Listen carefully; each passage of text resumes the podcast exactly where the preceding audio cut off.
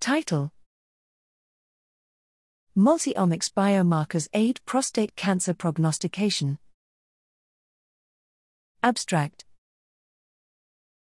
Effective biomarkers and diagnostic tools are urgently needed in clinical settings for improved management of prostate cancer patients, especially to reduce overtreatment of indolent tumors and for early identification of aggressive disease.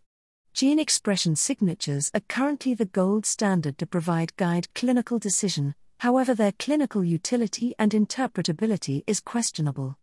Multimodal molecular profiling provides an holistic approach to systematically unravel the biological complexity underlying cancer pathogenesis, hence, biomarkers developed using such an integrated approach hold the potential to more accurately capture cancer driving alterations than signatures based on a single omics modality. Currently, however, robust and reproducible multi omics biomarkers are still lacking for prostate cancer. In this study, we analyzed transcriptomics and metabolomics profiles jointly in a prostate cancer cohort and identified two prognostic signatures with high statistical powers signature 1, EGLN3, succinate, trans 4 hydroxyproline, and signature 2, IL6, SLC22A2, histamine. Our approach leveraged a priori biological knowledge of the cellular metabolism and gene circuitry, enabling the identification of dysregulated network modules.